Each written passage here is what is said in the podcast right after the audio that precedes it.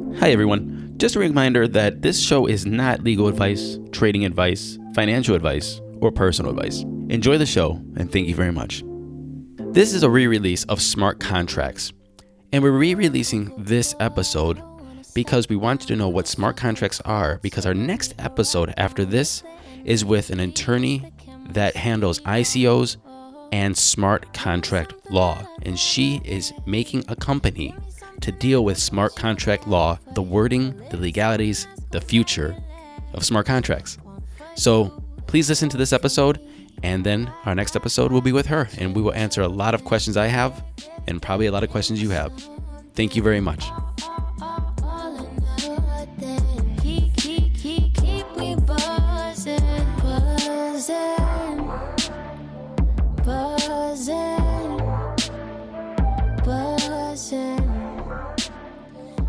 Yo, yo, welcome to Crypto 101. This is Matthew Aaron, and today we're going to talk about smart contracts.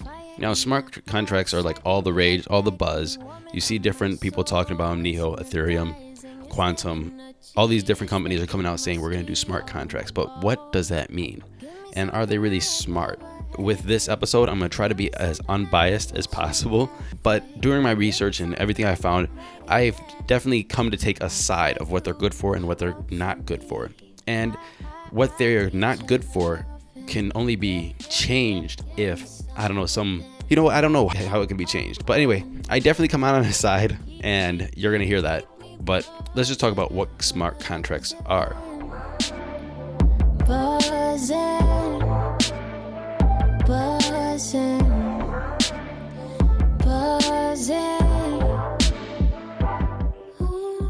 First, smart contracts are basic if and then conditional statements. If you do something, then this happens.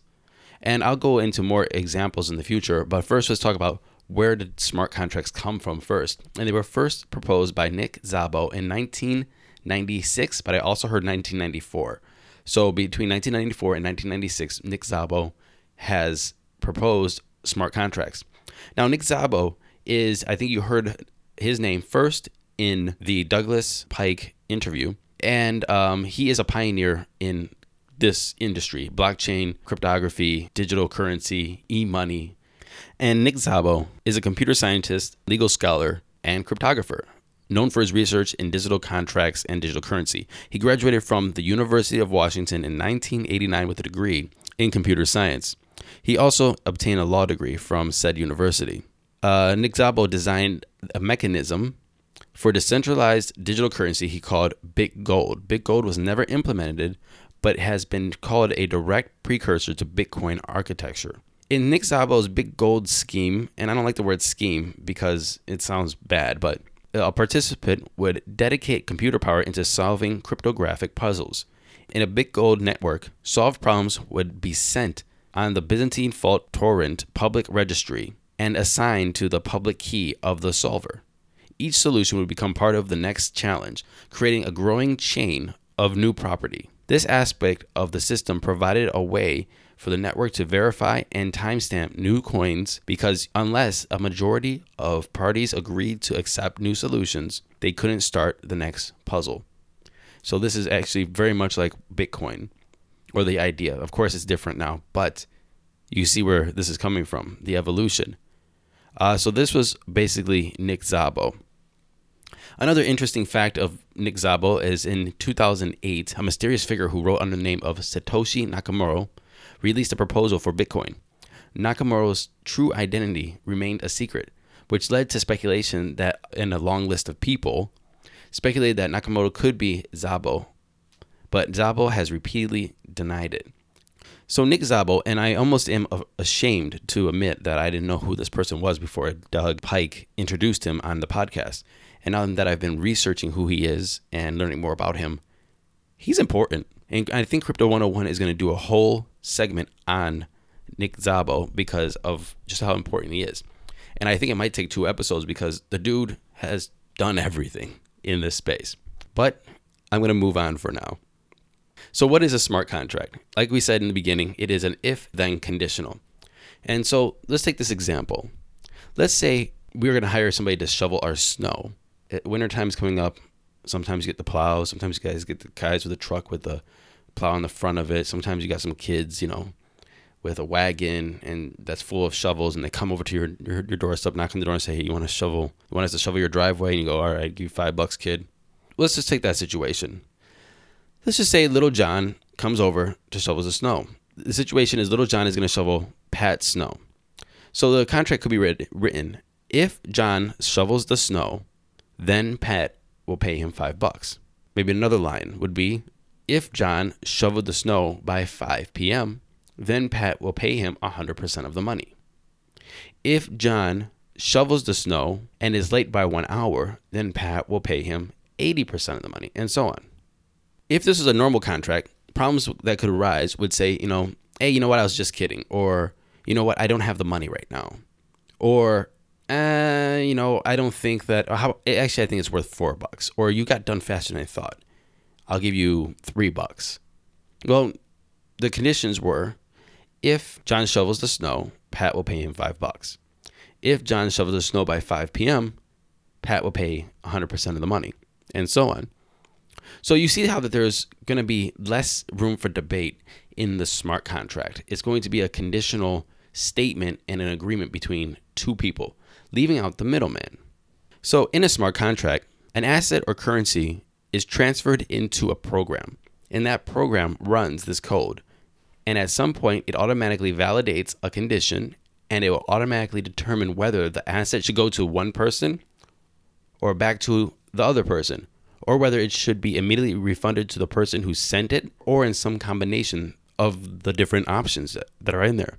Now, this is a quote from Vitalik and uh, what he says a smart contract does. Now, remember that this is going to be a P2P sort of agreement. Right now, you have different things in place that kind of use a contractual agreement for person to person. Kind of like Airbnb or Uber. You have person A calling an Uber, the Uber driver, person B comes, picks you up, and drops you off. Upon completion, he marks, I dropped him off, you mark, dropped him off. It's done. The Airbnb app, which is the third party escrow account, then transfers the money necessary in completion of the action. Now, what smart contracts want to do is they want to take Uber out of the equation. So Uber doesn't have to be involved. So, for example, there's different blockchains and coins out there that are trying to make decentralized platforms. Things like BitShares, um, decentralized exchanges, um, kind of off, offer the same kind of idea. Imagine an Uber built off of a decentralized exchange, or I'm sorry, a decentralized company. And now everything is fine, it's set up there. But this network of P2P individuals are now in, in contracts with each other directly through the blockchain. Now, if you're direct, in direct contact with a person to try to do a service, then a smart contract would be kind of needed or necessary because we are now taking out the trust of this said third party. But now we are just communicating with the driver. Driver, take me here. He takes you there. If the driver takes me there, then I pay him five bucks. That is a smart contract. Why are people excited about smart contracts? What are the benefits? Well, as Nicholas Cornell, professor at Wharton School of Business, says, there are two primary reasons why people are excited. The first is about gains in efficiency. Anytime you can automate a process and remove the human element, there's a possibility of transformative increases in efficiency and reliability. Just think about what computerization has done in other areas of our lives. Second reason, as Nicholas says, people are also excited about the possibility of remo- removing human institutions, in particular government institutions, from an important function that they are currently playing right now. Right now, contracts depend on a legal system administered by a government. This requires trust in a coercive and fallible authority. So, for the same reason that Bitcoin enthusiasts are excited about the prospect of currency without a government, Smart contracts enthusiasts are excited about the prospect of contracts without a government run legal system. So let's imagine a real situation a tenant and landlord relationship. So the tenant is renting an apartment from a landlord. Let's just say it's a thousand bucks. And now that person doesn't pay their rent one month. The landlord then has to sue them to get paid. They can call the cops. The, the person says, you know, I'm not leaving the house. Then they sue the person for the court to get involved. The person goes to the judge, the tenant, and says, I didn't pay because my child was sick. I used all the money for rent this month on medicine. The judge finds this to be a good reason and then allows the tenant to pay in monthly installments. However, the landlord isn't happy. Now, this is what's happening in the current system where there could be so much gray area for the payment to be done. And this is what happens when you have interpretation of the law. My, my kid was sick, therefore I didn't pay rent. Well, you owe me a thousand bucks. This is what I do. This is my livelihood. Judge says, well, we have to buy the kid medicine, so therefore let's have you get paid in installments. Let's say 10 monthly install- installments for the next 10 months. The landlord's like, come on now. The, the tenant just says, I promise that I'll pay plus every month rent from this point on. Landlord isn't happy. However, this is the system kind of that we could live in right now. Now let's look at the other side of this. Let's make a smart contract for the rent. If it's the 5th of the month, then tenant pays landlord $1,000. That money is in escrow, sorry, not in escrow, but in escrow ish, tied up in the blockchain with a commitment for said funds to be paid every month. There's nothing that you can do to get out of that because it's already there. However, this situation takes out the humanity of it. The rent is paid regardless of the situation because the money is already staked. It reminds me of like kind of the movie Elysium with Matt Damon. And he and in this situation he goes to see his parole officer. I don't know if anybody ever seen this movie. But okay, here's the situation. Matt Damon is going to work and he's standing in line. And the robot police officers, and remember they're all robots at this point. And the robot police officers, his parole officer in the future is going to be also a robot. And so the way that they react to these situations reminds me of a smart contract if then situation and how the humanity is taken out of the equation. And I don't think that's a good thing. So the robot officers come over to Matt Damon's character on his way to work, harass him a, little bit. He makes some jokes. The robot cops say that he's being disorderly and break his arm. That is now going to be filed into his permanent record. So it, it seems as though the cops would have like an if and then sort of conditional smart contract.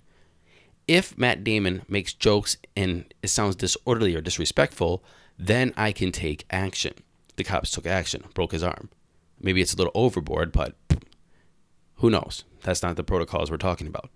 If Matt Damon is on parole and he violates conditions of his parole, then he has consequences.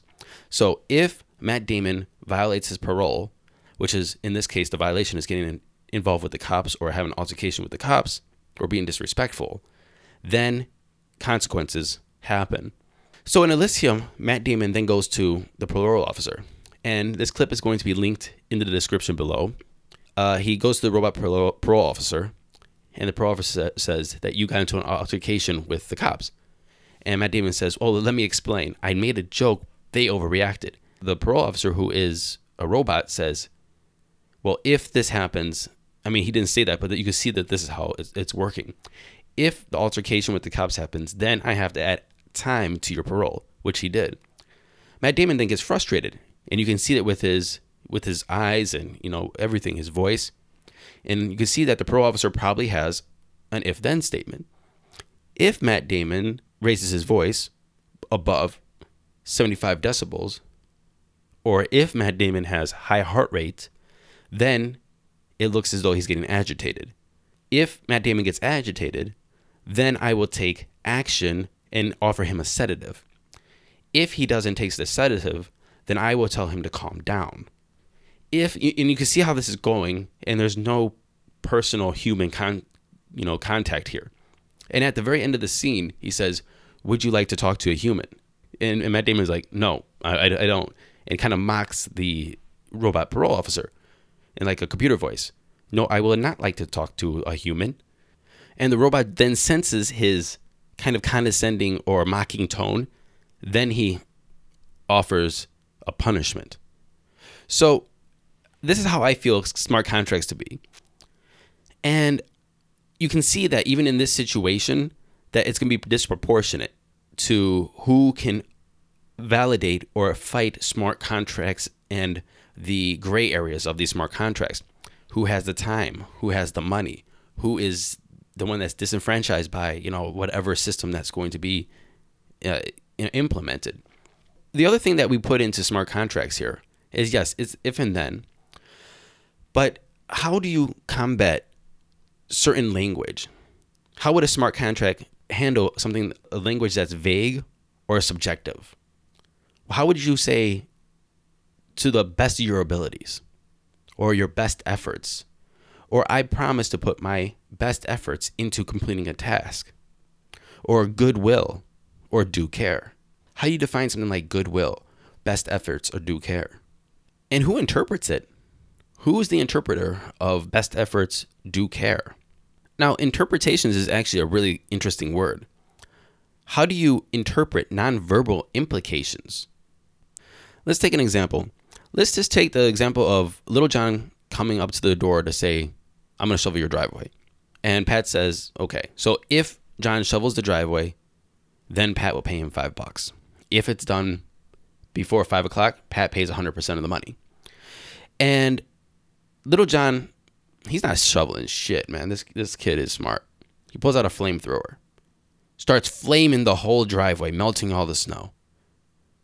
Pat comes out. He's like, What the hell are you doing, Little John? And he's like, Well, there's no more snow. You owe me five bucks. Well, you know what? Pat didn't like the means. But who's to interpret that? Another example. Let's just say you, you tell somebody, hey, I'll race you for a kilometer. And they're like, okay, cool. First one to cross the finish line wins. One guy starts running really fast because it was implied that they're going to run. We kind of both know what he means because this is, I will race you. And when people say that, you kind of like, and you know, if you're standing there, maybe in the park or whatever, and you know, it's just implied. We're to run. Maybe they're both standing there with running gear. Well, the other guy takes off running. The other guy sees there's a carnival right next door, hops into the cannon, and shoots himself over the finish line. Lands there, breaks a leg, says, Hey, I won. And you're just like, What the? F-? But that's not what I meant. Smart contract. Who determines that th- those means were the end? Now, do you have to write that in all the contracts? Is it possible to have a smart contract that implies the implied meaning or the nonverbal contingencies? Can you write a smart contract for all those means or nonverbal contingencies to meet that end? Another issue with smart contracts in the law, some contracts are just illegal, like contracts to kill your mother. Sorry, don't want to talk about anybody's mother or killing anybody's mother. Hope nothing bad happens to anybody's mother and everybody lives forever and ever and ever. But it is illegal to make a contract, and it's not enforceable by law to have a contract that is illegal. However, if this is a smart contract, who is to determine that that contract is legal or not legal? And where's the, the line where it is legal and it's not legal? So I was thinking of a, of a example of social media algorithm to help determine its legality. For example, let's use playing a concert. You have a band. You go to some you know local spot. Concert has a couple hundred people in there, and to determine if this contract is fulfilled, they put an algorithm on it. And let's just say that algorithm is just to see what happens over social media. And people are are tweeting or putting on Facebook, and they're putting things like "good show," "loving this band." They played for three hours straight, and all, by looking at all of these different things they put in social media, they go, okay, the contract is fulfilled. The band walked off. They played for three hours. Everybody's in consensus that this was a great show. Something had happened. The contract is fulfilled. The band gets paid. Now, what if the social media is riddled with different terms such as slang? And some slangs are more popular than others these days. And they say something like, they killed it. They dropped a bomb on the audience. They murdered that show. Now, colloquially, we know it's a win for the band. By the context, we, we kind of get it. Even if it's just those sentences, they killed it. They dropped a bomb on the audience. They murdered that show. We get it. Can the smart contract understand that? And does that just void the contract because of the legality? Or does the contract not care if they dropped a bomb, really, or murdered everybody in the show? And they just are fulfilling it. Oh, well, they were there. They showed up. It's ended. Done. Other problems with smart contracts is being on the same blockchain. Our smart tra- contract's going to be able to be cross blockchained. So, for example, you have Ethereum and you're on the Ethereum blockchain. Well, whatever. What happens if somebody else has another blockchain, and this guy's using Ethereum, this guy's using, you know, whatever, whatever other smart contract blockchain out there, Neo. And are they compatible? Who knows? I guess maybe if you just have to start using Ethereum blockchain, but it could be problematic. Minor, we'll think about it. Also, is it too transparent? Remember, these contracts are going to be on the blockchain, so people can see them. People can see them just like a, you know a ledger. You know, this guy has uh, this many Bitcoin, or this bit much Bitcoin is sent to this place, or blah blah blah. You know, it's distributed. People can you know figure out what's going on. Now, does that make it too transparent where everybody knows too much about X, X, Y, or Z business and it doesn't make it competitive because now everybody sees these contracts open in the blockchain? Those last two problems, to be perfectly honest with you, in my opinion, I saw them on a website uh, and I think that it was dated 2016. I don't think that they're that big of a problem, but they mentioned them. So I'm going to put them out there. Now, the way that I think smart contracts are going to come out because remember they're going to be P2P. And just like having an HTML, you know, website back in the day or even I think I think it was MySpace we would do this. It's but to change everything, we needed to know a little bit of code. A little bit of HTML. So if I wanted to change the color of my MySpace and pimp my page, I would have to add in HTML codes to my MySpace profile in one way or the other and then I could have my purple background with some bedazzled shit, and you know, I don't know, whatever you're gonna pimp your page with. If you guys remember pimp your page, I, I just remember that now. That's that's awesome. But it was too complex for the average person still. Imagine building a website before all of this, where you actually had to write your own code in. Eventually, it came to where these codes were just kind of like generic, and people would just cut and copy and put them in. You want a purple background? Purple background. You want this font? Cut copy this code and put it there. Now, if you have something like Wix, making a website is easy. You just press purple and it turns purple. You want to add Visa and MasterCard and Bitcoin payments, you just add the plugins. If you want to do this, that, the other thing and work with Amazon, you add the plugin. If you want to do these analytics for your website, you add the plugin. So I kind of feel that uh, blockchain and smart contracts will get to this point eventually where these systems are set up through the evolution of building on, on top of one and another and another and another over the course of many years, that we will just be able to take phrases and throw them into our contracts, or they'll have generic contracts for any kind of contingency. And so I don't think that a lot of these issues will be uh, will, will arise from these scenarios. However, the human factor will be taken out, and the humanity will be taken out eventually of these contracts in these relationships from, from paying rent to ride services and, and, and whatever because these contracts will be so cut and dry kind of like the elysium parole officer situation that i told you a little bit ago where matt damon was just trying to explain but the smart contract doesn't allow for explanation doesn't allow for creative interpretation and how do you do this in a system in especially business where everything is so fluid and so gray and what if the con- the conditions of the contract changes? You know, I've been in many situations where you're talking with somebody about business, and just a good example is being in a bar. You're in a bar with somebody you do business with. You start the night at dinner, and you guys are okay with everything. You next you know have four or five drinks, and you're talking, and things change. Things just change because you guys got drunk, got to understand each other's situation a little better, and now, what do you do?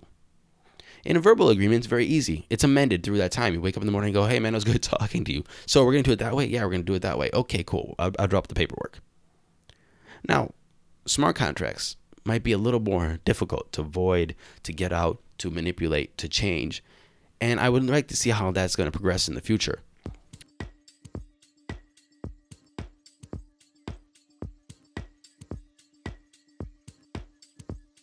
Um, anyway, that's my thing on smart contracts. A couple of pros, cons. I have more cons because I think that the technology and the idea is just so new. And for me, it's kind of like driving driverless cars.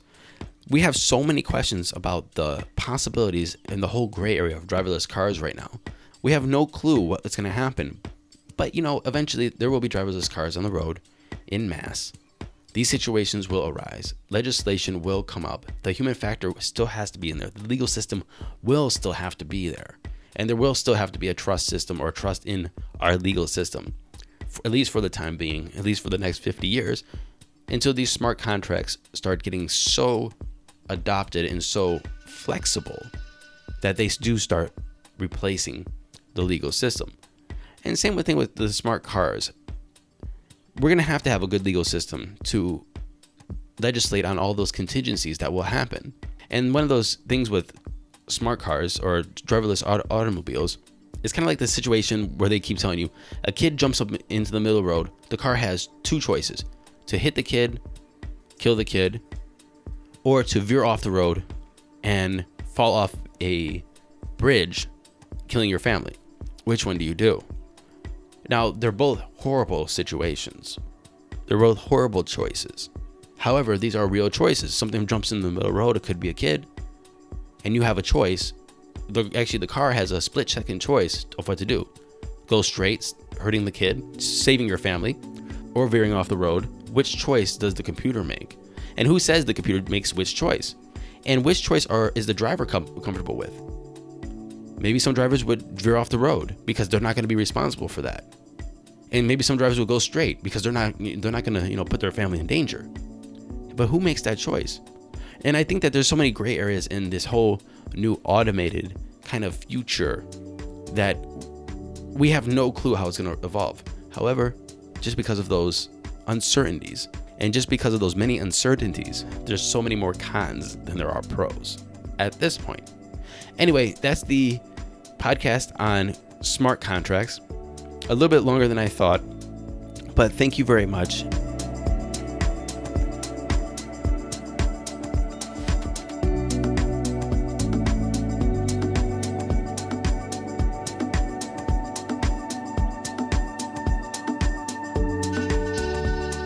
And as usual, Crypto 101 can be found on SoundCloud, Tumblr, Facebook, Crypto 101, Twitter, Crypto underscore underscore 101. We can be found on Instagram, Crypto underscore 101. Email me at crypto.101 at outlook.com. And we have blogs coming out, so our Tumblr's getting updated. You saw the last one with uh, the Douglas Pike interview. We have the James Lovejoy Vertcoin interview coming up in blog form on Steemit, Tumblr, and on WordPress. Those will be sent out in mass, of course, on all of our channels and social media. So thank you very much. Today's music was by Alina Paraz. The song was called Buzzin', and Hosini and Jones. The song is called Grun. Thank you very much, Matthew Aaron with Crypto 101.